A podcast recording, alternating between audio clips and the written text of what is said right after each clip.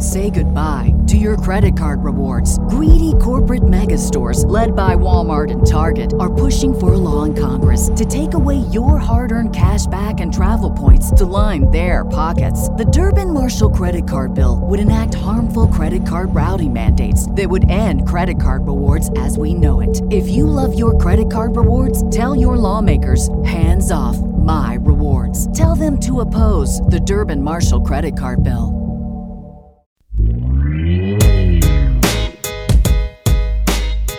Hey, everybody, welcome to Typology. I'm here in the studio with, of course, as you all know, my pal Anthony Skinner, the producer, the songwriter, the raconteur. Ian Cron, what's going on? Man, you and I did something really cool this weekend. We did. So we did. we went to the Pilgrimage Fest. Woohoo! We did, and we got rained out. Biblically, there was biblical rain, right? It was like Noah's Ark rain. Well, anyway, I got to see a couple of the bands I dig. Yeah. Right? We saw. I saw Amos Lee. Amos Lee killed it. Yeah, he did kill it. He oh was my great. gosh, it he was, was great. amazing. And uh, who else did I see? I saw. Uh, What was that? The string band. oh, They the, the reminded me of, string like, dust, Strength uh, the Numbers. string Yeah, yeah. dusters, or yeah. Yeah. I'd seen them in Boulder before. Oh, had you? Yeah, but I was very stoned. It was a better show then. I'm kidding. I'm kidding. And uh, uh, oh, Counting Crows. Counting Crows. So a little bit of them before three the or rain four dropped? songs before they. They were great. Yeah. And of course, we saw Dawes, Oh my gosh. one of my favorite bands. Okay, bands. I was already I was a fan of their one song. yes. I had no idea what I was about to encounter. Yes. Those guys are so musical. I mean, it was like Oh. amazing. And the and their lyric, their band, lyric, their so smart. oh yeah, it sounded I killer. mean, we have a new favorite. This this one we're about to play. We're gonna play something. We're gonna play a song. I'm not prepared. Let's grab a guitar off the wall. I will just put a chart on the stand and read it. All right. So our guest, Okay. Miles Adcox, is here in the studio, and Yes. this is this is our musical offering for Miles. Well, thank you guys. I'm So, honored. Yes. So this is this is for Miles, and the song is called "All Your Favorite Bands." So this is dedicated. This goes out to Yes. Miles Adcox. You ready? Yes.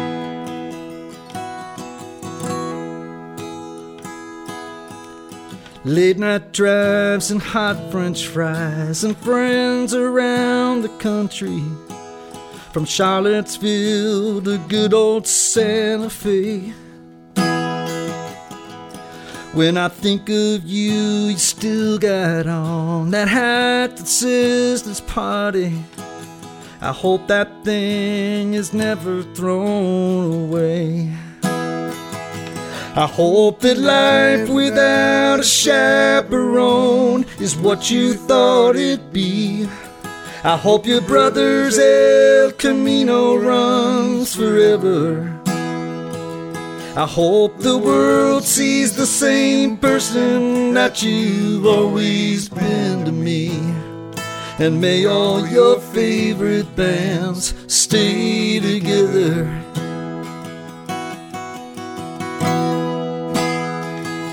Now I'm just waking up and I'm not thinking clearly, so don't quote me. What I hope when I'm writing you song. Ain't it funny how some people pop into your head so easily? I haven't seen you in there for so long. I hope that life without a chaperone is what you thought it'd be. I hope your brother's El Camino runs forever. I hope the world sees the same person that you've always been to me. And may all your favorite bands stay together.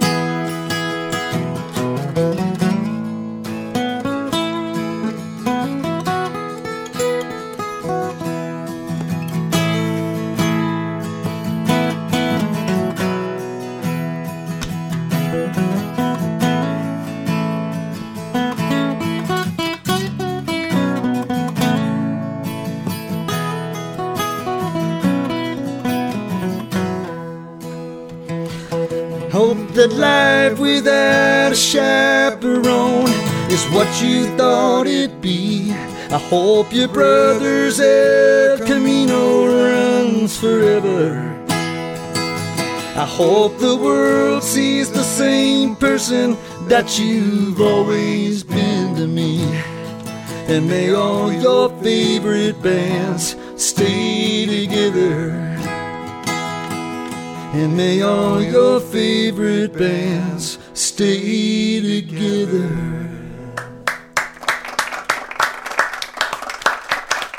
Oh, yeah, come on. Everybody, welcome again to, to Typology, and may all your favorite bands stay together. Miles, same for you. My friend Miles Adcox. What about the line before that, though? I hope the world sees the same person that you've always been to me. That Come one? on. I know. Whew. There's a lot of there's a lot of That, Whoa. and then that little riff you did. That was Come bad. on. He didn't even know I knew how to shred. Did you? Could you? I'm sure that while I was playing it, you you thought to yourself, "Dang, I can hear how Van Halen was a big influence on you." That's exactly what I thought. To tap. because it was so fast and like right. It was amazing. God, Why didn't they do In a that? for Van a living? Halen sort of way. All right, let's get to let's get to the really important stuff. Let's get to Miles. Everybody, if you don't know Miles Adcox, you are missing out, man.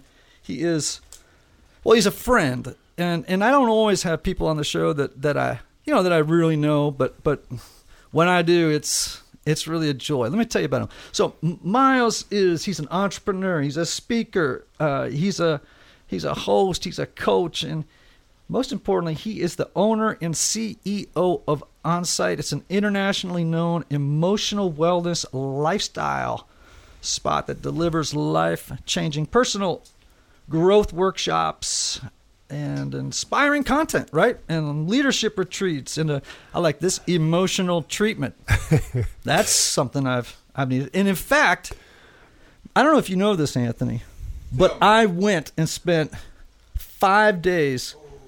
I did their living centered program workshop at onsite. It was Oh, life that's changing. Amazing. okay, so now I'm not blowing smoke. I mean, I've heard such wonderful things, honestly, from multiple people, and I've had friends that have gone through the program. Oh, thank you. So, Ian being one of them now that I didn't know, but that's awesome. So the the program takes place on their campus. So they have this. How many how many acres is your campus? 250. Right. So 250 acres. They got a, like an equine therapy program there. They're like horses walking around and stuff. You get to pet them and do your childhood work and uh, get to rub their nose and say "Trigger, heal me," and uh, little and play s- therapy. little play therapy. And uh, I don't know how many people. How many people were? Or 50, 60 people. What was it? Usually, yeah, we got about 50 to 60 a week. and then we break up into small groups in different rooms. And uh, I, I can't give away what we do because it's kind of like a secret sauce thing. Uh, but I can say that I wish, I really do wish that experience for everybody Mm. because you're you're you're able to get away and begin to address unattended wounds in your life in a safe place. And it, I don't want to make it sound like you know we all get together like Eeyore and like are bummed out the whole time. Right. Like like it like you do hard work, so it's not shallow. It's depth work, and that that requires effort, right, and courage. While at the same time, there's a lot of laughter and joy, and so it's like a wonderful cocktail of uh, all the right ingredients. And these, like, at, at I'm not honest, and I'm not doing an ad here. I mean, I'm doing one indirectly out of my own experience. So I am not being paid for, for this, but I've just had personal experience. It's it's an amazing experience, and so anyway, uh, for people who are interested, if they can go to was it onsiteworkshops Dot com. dot yeah. com Mhm. and uh, and check it out because they have lots of other programs besides the Living Center program. That's kind of the entry place, but there are lots of other stuff. You guys do. You got a whole new facility or building dedicated to trauma work. You've Right. got that equine work. You've got like five or seven or eight other programs Right. that you run. Welcome. Hey, I'm glad to be here. Thank you. And thanks for that. Thanks for sharing that. It was uh, when I have friends come through, it it's always uh, feels personal uh, but it also is intimidating because especially guys like you who I really respect your mind, the way you think, My guitar playing, and your guitar now your guitar playing, uh, and just your offering to the world. I've looked up to, and and it's it's it's a both and. I want you there for you clearly, but uh, for you to get a deeper look at who what I'm involved with and what I do. It's always you know both and. I'm excited and I'm like, oh man, I'm nervous. I hope it goes well, and it usually does, thankfully. But thanks for sharing that about your onsite experience. Well, and I can tell you that, you know, given the nature of my work, which is that I mean, I'm in the change business. You're in the change business. We're in the transformation business. Uh, those types of things not only you know help your your marriage, uh, your well being, your emotional um, life, right? All of these capacities. Uh, it's like it's like a good rinse. You know what I mean? And but it makes me better at what I do. So I'm terribly grateful. Well, that that's the point, and I, I didn't mean for this to happen, but I'm really grateful that it did. That it's just organically become a resource, a great resource for creatives and people and people in the helping profession or people that are putting their art out in the world to try to support change. And at the end of the day, I look back at that. I feel like I owe the creative community a great debt because I didn't know how to feel until music taught me how to feel. And I thought if I can ever do anything to keep creatives in the game, uh, that's that's a passion of mine, and and Yeah. organically it started to happen. Yeah, and and to be clear, like it's not just for artists or musicians and stuff. You know, we. I mean, I saw a lot of them there. Uh, you know, you're not allowed to use your last name when you're there or tell people your profession, but it's kind of hard when you recognize people. it's, it's like, oh, I don't know who you are. You know, eight-time Grammy winner. Anyway, uh, but you know, it's uh, it's, so it's not just for creatives. It's really for everybody. I mean, I met insurance salesmen. I met people from around the world uh, that were doing amazing stuff and uh, trying to find find a better place to be in the world. Now, you have a great story, but I'm, we're going to get to Enneagram stuff, but you really do have a good personal story behind onsite. You have your own journey that led you there. I want I want people to hear it. Well, you'll have to help me abbreviate it because I don't always get asked that question about how did you get into it. I do get asked more about what is it versus how did you get into it. So thanks for asking that. And uh, I tipped my hat a little bit when I said uh, music was one of the outlets that taught me how to feel. So that should tell you a little bit about me. I I grew up uh, in a little bit of an emotional void. It was a, a wonderful family um, who was very faithful and spiritual, and I took a lot of good stuff. It's just in the culture that we grew up in, you didn't feel a lot, and uh, I uh, I feel like uh, I was somebody who came out of the womb looking looking for emotion, looking to feel, and I didn't have a, a great imprint for that initially. It's all it, what's awesome about my family is it's all evolved and it's shifting and it continues to shift, which a lot of people don't get that gift. But I got a lot of great things from from my family, but then also I, I can't put it all on uh, family. It's just life. Uh, you know, as as a man growing up in the South, you're not necessarily taught that feeling is a good thing. And so the absence of that or the void of uh, being able to integrate emotion into my daily life ended up catching up with me in my early 20s. It probably caught up with me before that. And I started experiencing what I didn't know to call at that time, which was depression and anxiety. And I think I've got some of it in my family. So some of it's pre-genetic, I'm pre-genetically dispositioned to, and some of it's just situational. But I had it, didn't have a name for it. And so I did what you do. I just armed up and pretended like it didn't exist. And I thought I could man up and outpace it. And man up uh, turned into the worst advice I'd ever been given. And it worked until it ran out of one way, runway, and then I kind of crashed. You wouldn't have even known my crash though, because I was so um, I'd gotten so good, which I know we're going to get into the Enneagram in a minute. I'll, I'll try not to reference it yet. I'd gotten so good at trying to become who I thought the world needed me to be that I just got exhausted with it. So even when my insides felt very alone and they weren't working for me anymore, on the exterior, I still put out, I had a smile on my face. I was somewhat successful in my career and uh, but I was just miserable and lonely and knew I was headed towards a bad place personally. And thankfully, I'd had enough uh, of a, a solid imprint growing up that I knew I had to do something. Um, I was bumping up against integrity. I was numbing it out in a lot of unhealthy ways. They were, it was well, it was fun for a little while until it wasn't fun anymore. And I wound up uh, being in dire need of counsel. And and it was a, a bumpy road that got me to the place of the right people coming around me at the right time to speak into me and, and the lights kind of started to come back on and man when they did I fell in love with the change process. I think I was always wired and maybe meant to be a part of that, to be walking along people's journey as they walk through transition and hard stuff. If you go back into my story in childhood, I'd always done that, whether it was bringing home uh, stray dogs or always uh, just had uh, the outliers or the misfits mm-hmm. were part of my community, and uh, and then I had this opportunity to have a personal transformation, which turned into a professional pursuit. It was like two weeks in, um, I knew I was like, I don't know how, I don't know why, but I know I have to be a part of this. So I didn't even know what was out there in terms of change resources or therapeutic resources, but I started exploring it and I completely switched careers and got into the helping profession. But what drove me to onsite after working in the rehab space and doing crisis interventions for a while was that I love those spaces and but they're pretty predictable in terms of somebody usually hits a pretty bad bottom and then they end up in your care. You do the best you possibly can with them, put up good resources around them, suit them up, head them back out into the world and hope for the best. And that was that was an amazing experience, honestly, uh, to get to see people at their worst and show them what they don't expect, which is their best, hmm. um, was kind of gut level grace in a way that I'd never experienced it. And I started asking the question at that time why is this only available for people lucky enough to have a face plant moment in life and get the right resources around them? What about the rest of us? Because I grew up in church, I grew up in, in a lot of good influences, but I'd never felt grace like that, like I did in rehab. Right.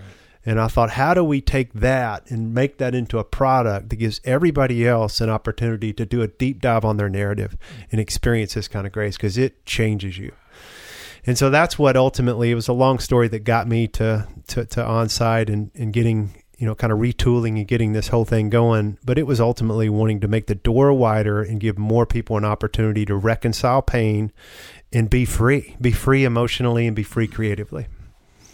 Yeah i mean that's i remember when i first heard you you tell your story i was like two weeks in to rehab you've already got an idea uh, which you know for something to do hmm. that uh, and and beautifully, but to to help to help people. And of course, what's amazing is not only did you do it, you did it, you know, you know, on a large scale. You know, it's not a, hmm. you didn't take on a small a small project there.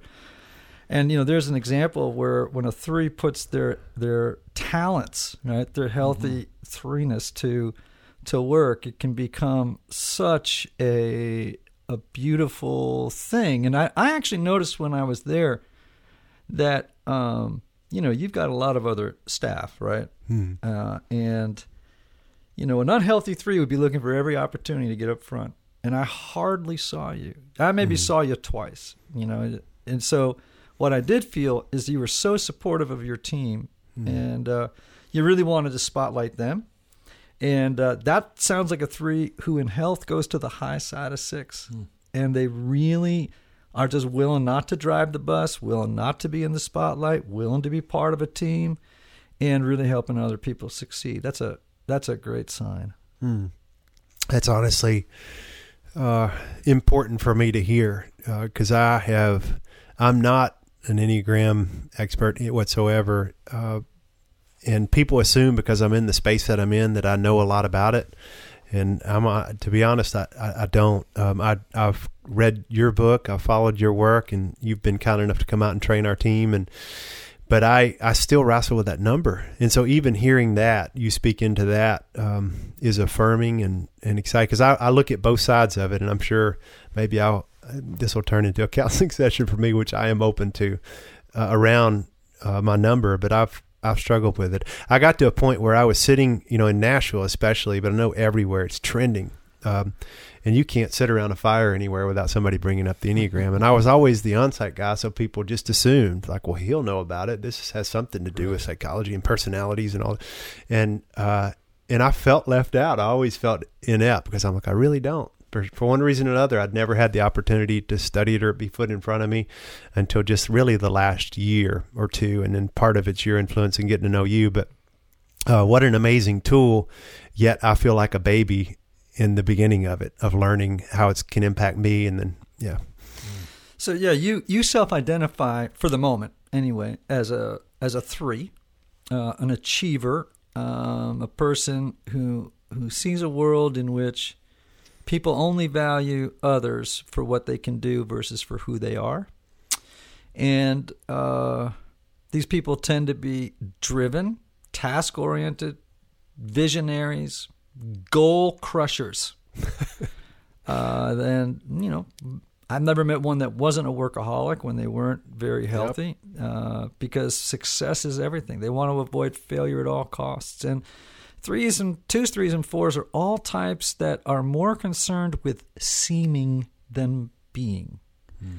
They're more concerned about their image. They're more concerned about uh, projecting an image. Uh, they're different images, and uh, and of course yours is as the star.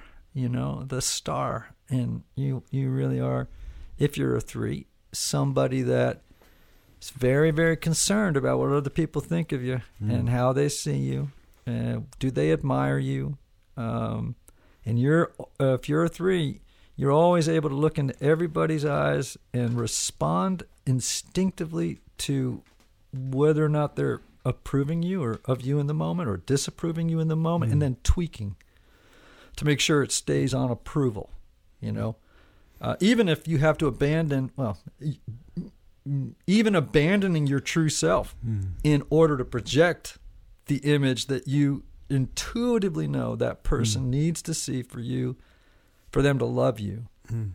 Does that sound like you? Let's let's hone in on whether or not you're a three per second. Does that sound like you? Let's say back when you were unhealthy. Let's say at 20, 18.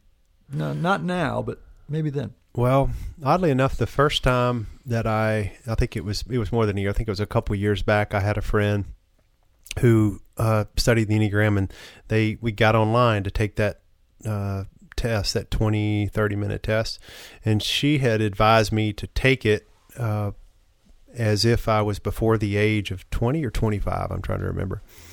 And when I tried to answer those questions at that from that age, I tested as a seven mm-hmm. which was very strange to me because I'm if you on the Myers Briggs I'm right on the line uh, between introversion and extroversion. It seems like the older I get, the more introverted I get.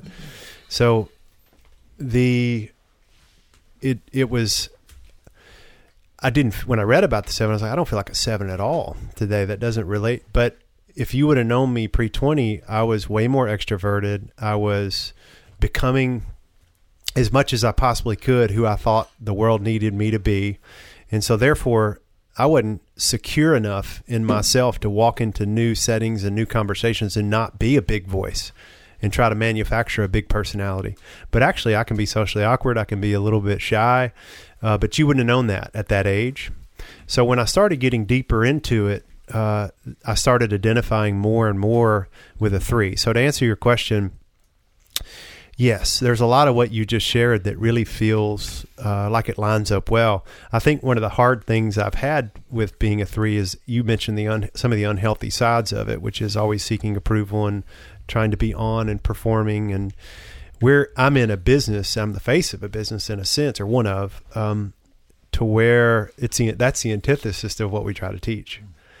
And I'll be, I'll, I'll be honest, I still struggle with that some. I I, I make no I got into this business chasing the healing of my own story, like mm-hmm. a lot of people who get into the helping profession. Either they know it now or they'll know it later. right. um, but I I know that, and I'd like to be further along than I am in terms of the health of my three. And I appreciate you acknowledging some of the health because I agree. But I wish I didn't care as much about what people think. But the fact that I'm owning now that I do tells me that three could be a good fit. So you and I are speaking actually at Catalyst. We, are both on the main stage of Catalyst. Like, when is that? Ten days from now? Yeah. Oh think, my goodness, is that close? Wow. I know, we got to work on our talks. what? I have to, we have to work on our talks. I haven't gotten around to that yet. Um, but so as you think about being in front of nine thousand people, talk. You know, it's that. don't get horrified. I, I thought they said nine hundred. Uh, is that it? Yeah. Dang. Yeah. No. I mean, so you're gonna be in front of nine thousand people. Now, I know you've done a ton of speaking, right?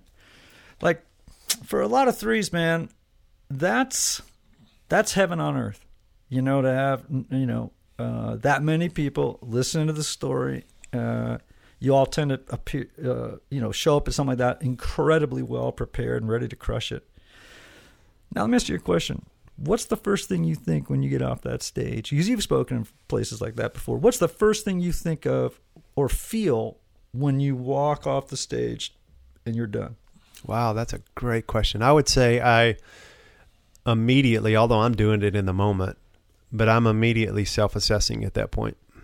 How did you do? Did the message land? Did you engage? Did they? Uh, did you give them an experience? I am, as you know, all things on site. We try to do everything experientially, uh, which is uh, the way my brain learns. So that's hard to do as a speaker, especially when you're just delivering cognitively information and content. But I, I mean, if I if I don't curate some kind of experience for the audience to feel something, um, then I'm I'm judging that pretty quickly. Like, how did you connect? So first thing I think is how'd you do when mm-hmm. I walk mm-hmm. off the stage, and I'm right. usually walking through the layers of that.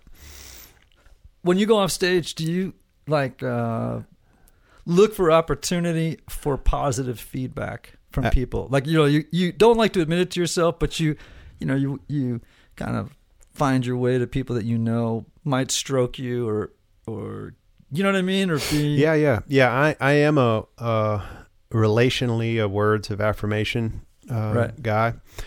Uh, which might be telling, but I don't look for that immediately. I kind of initially I don't seek out or am not necessarily ready for the feedback. Right. It takes me a minute to be able to I want it, but not right away. Because mm-hmm. usually I'm given enough of it internally to myself.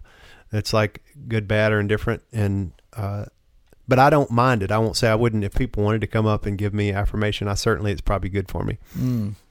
Because mm. you know, a lot of times, you know, uh, threes are looking yeah. for words of admiration, uh, the looks even of people being impressed with what they did or who mm. they are. Um, which, ironically, since we all are looking for love in this life, right?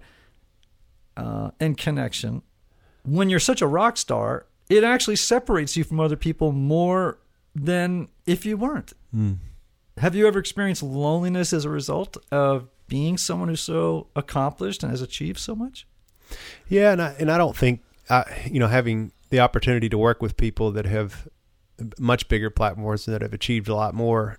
Uh, I've seen that on a bigger scale the divide, the disconnect, the loneliness. Um, but in this new season, I will say I'm facing some of the very things that I've been able to support people to walk through, which is the dilemma of being a public profession. And and then I'm asking big questions to myself. Can I step into this and scale impact, which I'm excited about doing? That that part of the three definitely speaks to me is how do we scale impact and grow our offering, be successful with it. But can you do that and authentically stay grounded in the message that you're trying to teach? That's a big question I'm asking. Okay, so we could talk a long time about that, right? Uh, Because in the last two years, especially a little bit before that, but in the last two years, you know, after the release of the road back to you, and it, you know, it's by by some grace or whatever we call it, has done infinitely better than I ever thought it hmm. would have done. I'm, you know, I'm finding in my travels, doing so much speaking with other people, being with other people in different settings, that um, a lot of what I have, what I've typically gone out and told people or shared with people that I, think is the good life, I'm not actually living. Mm. It's bizarre. It's like you know because I'm out running around so much, I'm not actually living the life I preach. Mm. Um, and so, you know, there's a lot of misalignment that I hadn't anticipated as a result of being more of a public figure than I ever was. And uh, I don't know if that's what you were just saying, but if, if it is, I get it. Yeah, and, and to me, it's it's interesting. It's not. I'm checking things off the list and putting some boundaries around my work life balance, but it doesn't feel integrated and so that's the part I really relate to, and that's a big learning for me. In other words, I can I'm not working 18 hours a day like I was at one point in my career. I'm going home at the appropriate time in most cases. I'm not over traveling. I'm doing some things right, but when I'm there, I'm not there right now. Mm. Which is a, another interesting dilemma that it's it's new for me. It's like I I and I, this just came up at a spiritual retreat I was at, is they we had this group on rest. You know, what does rest look like? And I think people knew that that was part of what we do, you know deliver. Or I deliver as my profession is helping people balance out rest versus passion and all that stuff. And they thought I would have all the tools and tips and the formula. And right. the sad thing is, is I am putting a formula to it, one in which I prescribe to other people, and it's been helpful. And it's not working for me right now. Hmm. I don't feel grounded or connected or present in my family like I know I can be and have been at times. So when you you say you're not present, where are you? Like if you're not there, tell me where you are. Well, I'm thinking about some of the things we're talking about. It's uh, opportunity, and I'm all. I don't know if this is part of. Well, you can tell me. I won't analyze myself in the process, but I don't know if this is part of it. But I as much as I believe in and understand the idea of not coming through the lens of scarcity when it comes to your your professional life, I sometimes operate that way, especially in transition. Sometimes my stress response is more when I'm going through transition as opposed to less. And so I'll add on more, I'll say yes to more stuff that I probably don't need to be saying yes to. And I think I'm in that season right now of swimming in abundant opportunities and keeping the door open enough because I'm don't always know if I'll have them again. And whether I do them or not, they're in my head. I'm constantly thinking about opportunity and scale and growth and what we should be doing. And so that's that's been a dilemma on my sleep and on my presence recently. Mm. It's somewhat new, but it's very prevalent. So again, I think that's consistent with a three, right? Okay. Uh, about being a builder, growing stuff. Um, and you know things like scale and productivity, effectiveness, efficiencies, uh, team building toward a goal, right? Mm. Uh, and that's a gift, and like anything else, it's a curse, yeah. right? If it becomes something we over rely on or become fixated on, instead of as you, I love the word integration, like you do, which you know means wholeness mm. uh, versus being a disintegrated person, you mm. know, living a disintegrated life. And I, I, I applaud you for taking time out to go on that retreat with, you know, my friend Richard Rohr, yes, right? Yeah. Two, two, weeks out in, San, in Albuquerque. And I just spent five days in Boulder on a mountain just for this very reason in mm. this season of life of just, I have to step back and ask myself, what do you want? Because mm. if you don't want, if you don't know what you want, other people will tell you mm. what you want and uh, because they have an interest in what you do. You know what I mean? So uh, you do. You have to set up boundaries and determine what are my values. What and it may be completely opposite of what people think you should do, and that is not a good place to be. Well, it's not, and and I'm glad you said that because it's it's not easy to set the boundaries even. So I'm proud of that part. A lot of people struggle with that part. I'm proud I'm doing that, but even just coming back from that retreat, I, I needed margin more than I needed anything else. I needed to give my brain a rest and to have input. I think I've been putting a lot of output. And when I got it, especially from somebody as wise as, as Rohr and some of the other teachers there, I walked away feeling spiritually and emotionally grounded, but more or less free. And I forgot that I had worked my way into that space that I could be authentic and integrated with who I am and who I'm becoming. And there's freedom in that.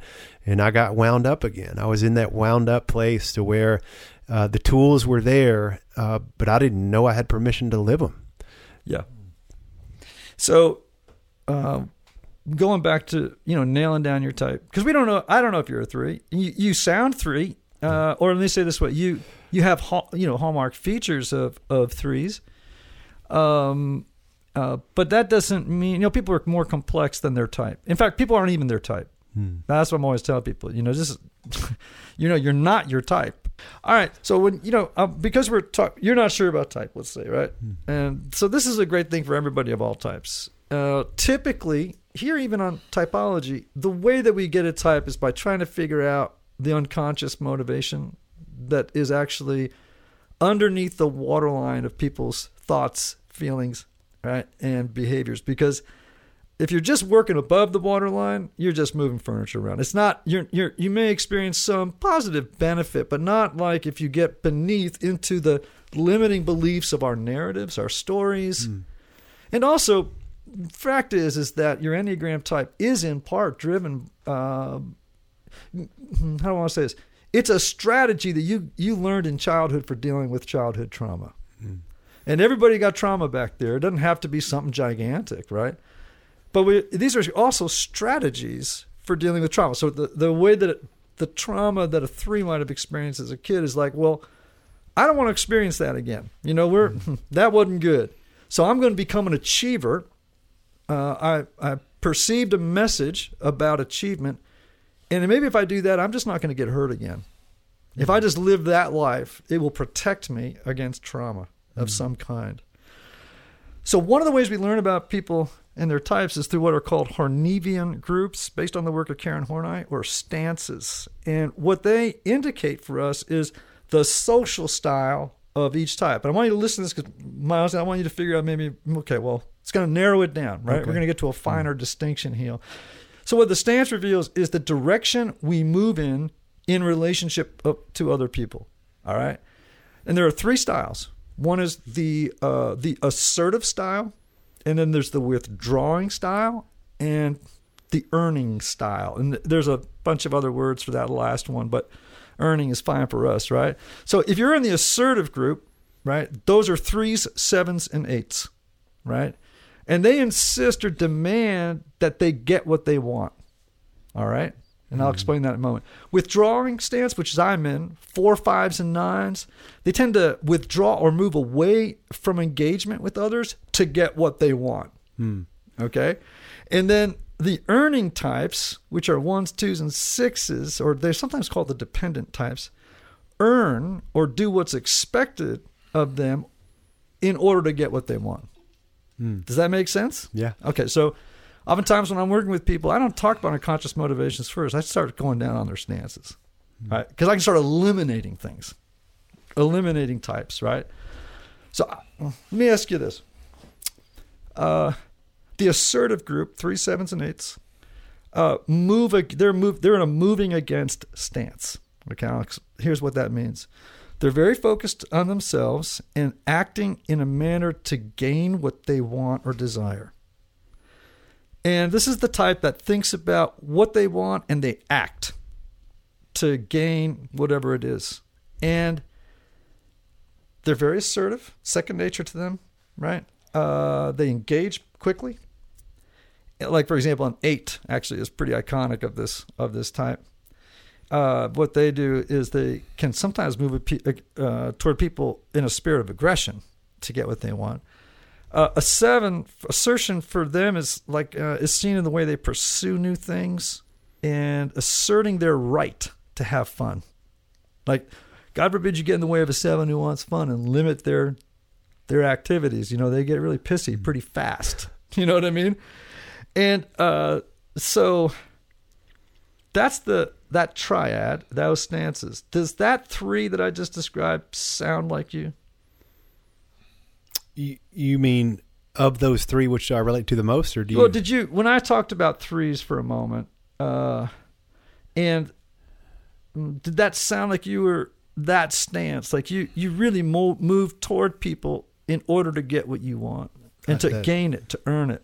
the assertive? Yes. Yes. Yeah. Okay. I do that. And a lot of people are surprised by that because I can be um, soft spoken and uh, I don't know if I'm passive, maybe sometimes in certain scenarios, but in my professional life, I, I'm pretty direct and really am drawn to people who are direct. Yeah. Okay. Right. Who just put it right out there. Yeah. Right. Who are honest, straight shooters. You take. Do you do, do conflict well?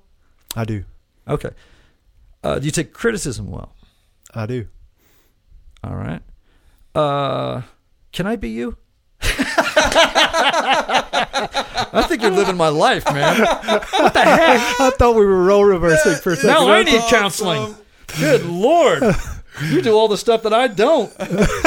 God, give me a drink. Anyway, um, all right. So, so you're not in that what we would call the com- the compliance stance, right, or the ones or dependent stance, which are ones, twos, and sixes. Well, when I'm like- when I can, and, of course you said, do you do these well? Yeah, but there are times when unhealth or in stress or that I would avoid it, and Right. so you don't. I don't think you do anything well all the time, uh, but I do those well, pretty well most of the time. Like I- I, I, get brought into conversations when, as a way to do conflict uh, in balance, direct, and soft skill uh, with emotional intelligence, and I'm pre- I am pretty good at that. But sometimes at home, you know, I'll be in stress and at work, and I'll I won't deal with conflict with my wife for a while. So I've got the shadow side of that too. So, um, I play guitar well all the time, just so you know. Mm. Yeah. I don't take criticism well all the time, but I do play guitar well. I'm just kidding. I'm actually a pretty sucky guitar player. It's, it's awfully humbling to live in Nashville. I can tell you that. To be a guitar player in Nashville is pretty pathetic. I can do six chords in a pinch. Um, all right. So, as a three, if you are a three, in my experience of you, because like we spent a week in Montana together, fly fishing with a bunch of other guys and stuff. I was actually rather surprised at how uh, withdrawn's not the right word, but in the background you were. Hmm. Like you know, threes are usually work in a room. Hmm. If they're not very self-aware, uh, or uh, even if they are, they'll do it with more self-awareness. But they're they're they're moving toward people, and they they tend to want to get to know each other. They tend to pick out the people in the room who are the power players. They Hmm. want to move toward people who have influence. They want to befriend them. If they're not healthy, they're doing it because they think, well, maybe this person can further my success, right?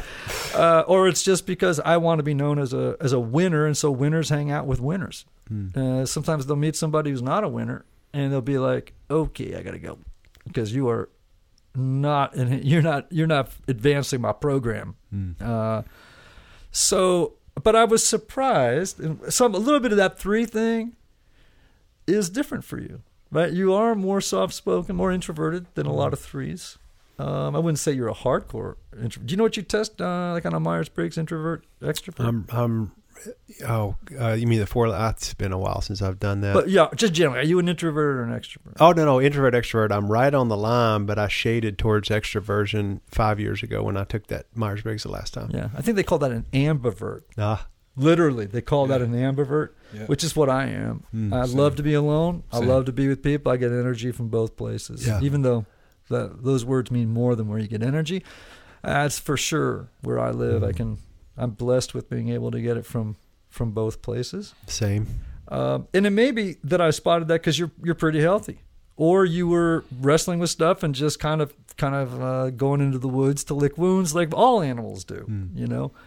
But you didn't really strike me like some people do. You know, they're just they're out there just working it, Mm. working it, and uh, they want to be really seen. That three really wants to be seen, and I wasn't picking that up from you. Is that a fair assessment? I think so. And I remember we talked about that briefly, not through Enneagram language, but you.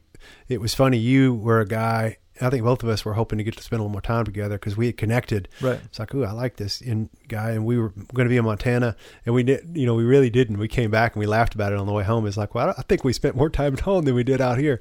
Yeah. And I think it some of what you described is probably true. I think there was a part of me in that season when I and when I went out there that I had fallen back into that pattern of cre- developing too many acquaintances and not many friends. Mm, And I can move that way sometimes because of what you described. So I do like uh, people. I find them fascinating and interesting. And I like, uh, you know, I, I have said before, I want to be friends with that person. And I'd never really tested the motivation down to what's it, how's it going to benefit me, uh, but I'm sure that's there. Uh, there wouldn't I wouldn't have had the interest if I there wasn't a benefit anchored in there somewhere, personally or professionally. But I remember that I, I was trying. I'm constantly assessing, so I was scaling back at that point, maybe in a part of uh, working on myself to be like, you know, going into this, you don't need to go come out of here with 12 new best friends right. because you you it's not sustainable to have that many people and nobody you know well. Yeah. Oh. And so many of us, every type on the Enneagram, but certain types really need to learn, like twos, for example, uh, threes to an extent. Um, I'd say mm, sixes to, to sevens for sure. Uh, they collect people.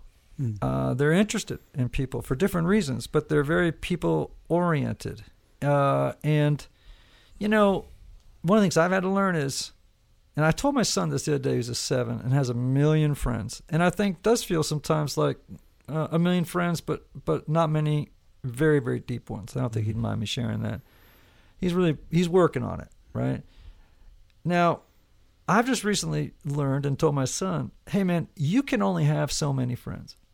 Like, you actually have to discipline yourself mm.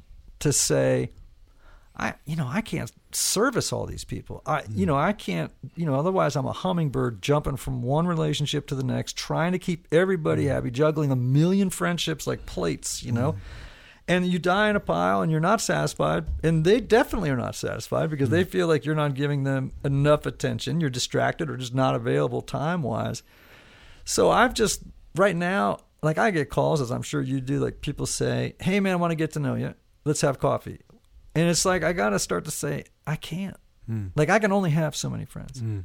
and and have a, a life where it feels like they're meaningful friendships that sounds a little bit like I think every three or two needs to needs to work on that. I'm constantly in that battle of I'll get out of balance on this side and then certain try to reel it back in.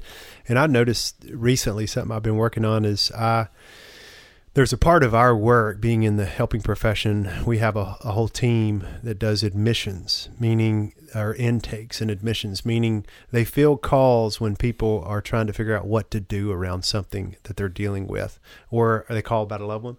And i haven't done that in years because we got people that do it that are way better at it than i am these intake counselors.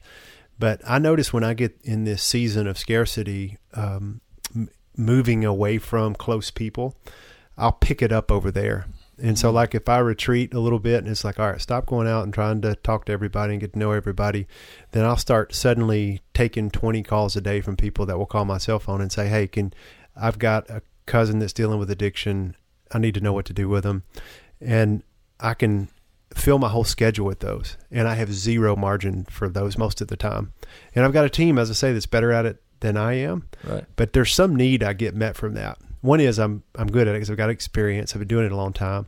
But the value of being able to relieve someone quickly because you know resources and you know how to triage and tell them what to do and where to go, right. versus them getting lost on the internet. But that's been something as of yesterday. I was at 9:30 at night on the phone with somebody I didn't even know that was a friend of a friend out in California trying to help, and I thought, what am I doing? Not that I don't have the compassion for the people that I'm on the phone with, but at the cost of who? Well, in that case, it was the cost of me and family time. So I just I, I, don't know why I share that other than I just had an awareness that when I walk away from community to try to get healthy, I'll get that need met on on the side through my work. Right. Isn't that interesting? So, um, you're on this campus. It is a beautiful campus. You got this dining hall. You got all these other spaces, right? I'm wondering, you're in your office, let's say, and you're not maybe being particularly self-aware or whatever. Maybe you feel like I need to go to the dining hall at lunch and maybe because you know I run the place and I'm you know people see me on Oprah or whatever Dr. Phil you know all these shows you've been on and because I struggle with envy would like to be on uh, so you you go to do you ever find yourself like migrating towards spaces where you know you're going to go where people know you probably admire you from a distance in order to get your fix I do yeah, and I hadn't thought about it quite like that, but the the you just listed the perfect example because when I am on campus and I'm overly booked, meaning meetings all day, um, I am exhausted by the end of the day. If it's nine one-on-one meetings and I don't ever get to float and go see people and experience what they're what's going on, and so I will make an effort to go up during meal times just to touch points with people who I know or I don't know that are in programs or to say hello or even I'll to walk up to tables and just say how how you guys doing introduce myself they want some it's not I'm not everybody I'm not that big of a deal to be honest I, my team is incredible um, some people know me as as the guy CEO of Onsite. A lot of people come to Onsite because of Onsite. And they don't have any clue who I am. So I like being able to walk up to and saying, "How's the hospitality? How's the space? How's your program?" But yes, I do uh, get energy from that. Do you get energy from the, you know, I mean, you get energy from learning about how people are doing and stuff. But is there a part of you that's getting energy from the strokes? You are looking. I mean, you you find yourself kind of looking for the how am I doing? How am I doing? How am I doing? How am I doing? As you walk around a room. Yeah, I, mean, I, I, if I'm honest, especially thinking into the layer of that question, you know, I could write that off or deflect and say, well, of course I need to know how we're doing uh, because if, I need to hear directly from our customers and guests how onsite's doing. But how onsite's doing is directly uh, tethered to how I'm doing. And so I, I yeah, I, I probably do get, uh, well, I, probably, I'm sure I do get something out of that interaction. All right. So you know there are subtypes. You know about the subtypes in enneagrams. The enneagram. Do you know which subtype you are? No, that's something I'd love to unpack All with you. right. Check this out. You may be there's a subtype I'm thinking of, and this may explain why you've had trouble figuring out whether you've had you've been on the wall a Hmm. little bit on the, I have, on the yeah. Fence on the about fence. three. So there's one subtype of the three that looks counter to what a three is, but they have the same unconscious motivation of needing to be a success, avoiding failure, uh, finding their value and self esteem. But if vanity, which is kind of the vice of the three, it is the vice of the three, right? Is vanity, deceit as well. But vanity is a, a word might be more apt, better here. Um, they actually are vain about not appearing vain. Hmm. They have a vanity around not struggling with vanity. This is why, if you are this particular subtype of the three, they are the hardest people to convince they're actually threes. Ah. They often will say, No, I'm a six. Hmm. Because sixes, you know, are great at putting the spotlight on other people. Now, so this type is very good at helping other people. They get a sense of success from actually making helping others become a success. I love that. I mean, that part. I do enjoy that part. So part of their vanity is look at me and how good I am at making other people a success. Hmm. So in other words, this type actually oftentimes struggles more with self-deceit than the other two threes.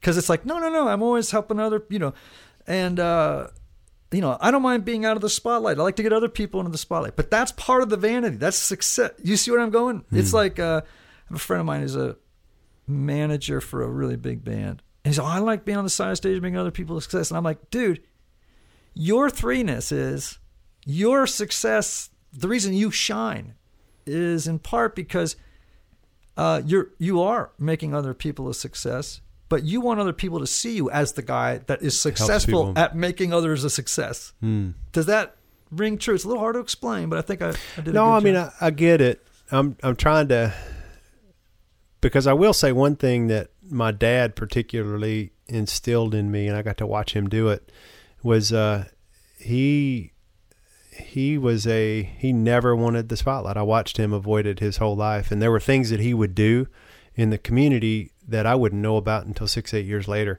and so it was almost. But I don't understand the shadow side of that, other than I always looked at that. That's humility. And you got to be really careful if you go the other way. And so recently, when people have been trying to position me, even our, my own team is like, okay, wow, suddenly we got Onsite, and then now your name is kind of becoming a brand. I get my skin crawls with that idea, even though I know I'm supposed to. s- Supposed to. I feel like I'm being called to step into it in support of the whole mission. I not as willingly as I've seen other friends right. who have broken out and been like Love Does and Bob Goff and other friends who really embrace that. Right. And I say embrace is not fair. I've never really dug in with Bob, even though he's one of my best friends, and said, "What's it like to be your own brand?"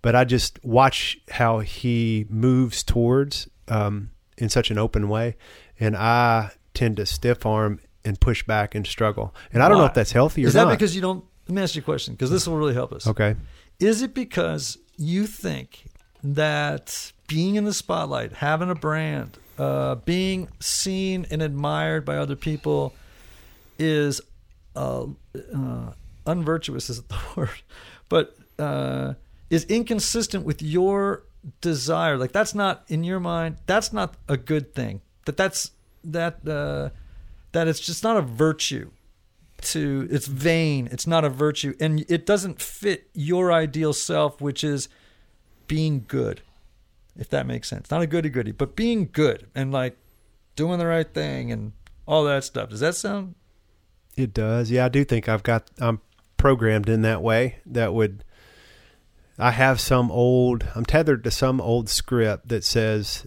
that's dangerous. And it's not good. Now, the rational part of my brain would tell you I know that's not true because I work with so many people that use it for good. And that's where I feel like I'm trying to uncomfortably go, but I struggle with it because of that old message. Now, I've done my own work, not around Enneagram, but my own work around that, and I've always bumped into shame. So when I've done shame reconciliation work, it's who I think I deserve to be and stay in your place. Mm. And so that's uh, historically when I got involved and, and got Onsite going, it was you need to be the guy behind the curtain. That's your calling. And then the last few years, it's like, nope, it's time to step out. You can have a bigger impact this way and support more people this way. And I'm trying to figure out what part of that's tethered to my ego, trying to get the need back versus what part's healthy. And yeah. Well, you know, we're we're all pesto and pasta, right? It's a mixed bag, and Mm. we can't really separate it uh, out. We can't compartmentalize those things. We just have to become be, be self aware people from moment to moment and Mm. figure out, okay, now how am I doing in terms of you know making sure that I'm I'm on the right side of of this wall. You know, I'm not on the wrong side of the wall and getting myself into trouble and and being on autopilot and trying to get needs met in ways that aren't appropriate. One one to show my card a little bit, and I hope by this curiosity or analyzing that I'm by all means not trying to dodge because you're asking some great questions, and I do want to know these things. But uh, a telling sign is that I'm now entered a new space where more people pay attention to what I have to say. As I say, I still small potatoes compared to others, but people pay attention, and so now I'm getting some critique which before then I could kind of be Switzerland and nobody knew and and the way that hits me um, I'd love to say oh yeah I've done all my personal work and it doesn't bother me at all. It can eat my lunch. I mean I can read one thing that somebody says on Instagram or somewhere else that or critiques something I did or even if they're just you know online trolls or bullies and I can sit with it for two days and just Really? in kind of yeah. And so that tells me that i do have some kind of ego tied up in being seen in a certain way. The fact that it impacts me so much don't you think Yeah, because it, it it's inconsistent with the image of the person you think you should be and the image that you want others to have of you.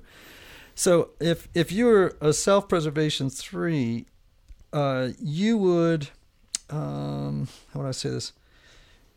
Uh, you would say that vanity is inconsistent with what it means to be a good person. The uh, you know it's an it violates your ethic a little bit, uh, and you would be very much more concerned with issues of personal survival and security. You know, like home, kids, uh, finances, um, versus a social three, which is kind of the more stereotypical three that wants to drive.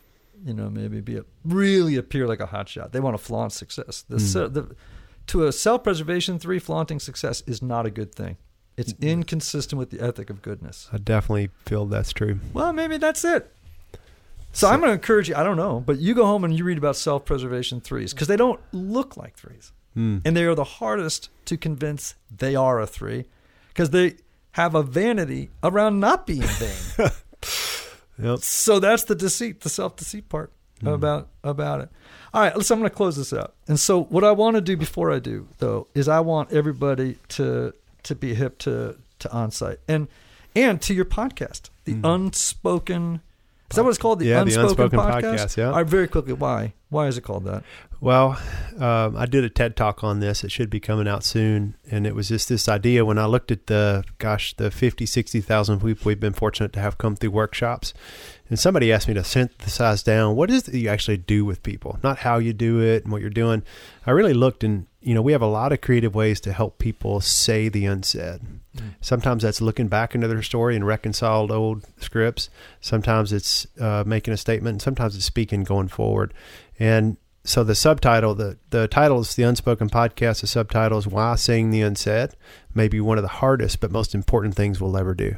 Mm. And so it's ultimately supporting people to speak truth into their story and into their narrative and reconcile pain. And so that's kind of what we are doing with this podcast is I ask a friend of mine who is not in my profession. She's just got an amazing story of having overcome an unthinkable circumstance, but she's this safe vessel for people. And I wanted it, and she's my yin and yang. I'm kind of serious, and she's really whimsical and funny. And I wanted a male female perspective for one, and I also wanted to have honest conversations that support people to speak truth into their narrative without it feeling like counseling. Uh, there's there's some really good counseling podcasts out there, Esther Yes. Perel and some others that I'm a fan of, but that was too predictable for us. It's almost like, well, if Miles does something, it's going to be in the mental health lane, and it is, but it's not. It's just honest conversations because if there's anything I hope to do and that I, is my passion, it's to bring the origins of mental health and change into mainstream conversation, Mm. depathologize it, and it's getting there. I'm so happy that the paradigm is shifting. We still got a long ways to go. Yeah.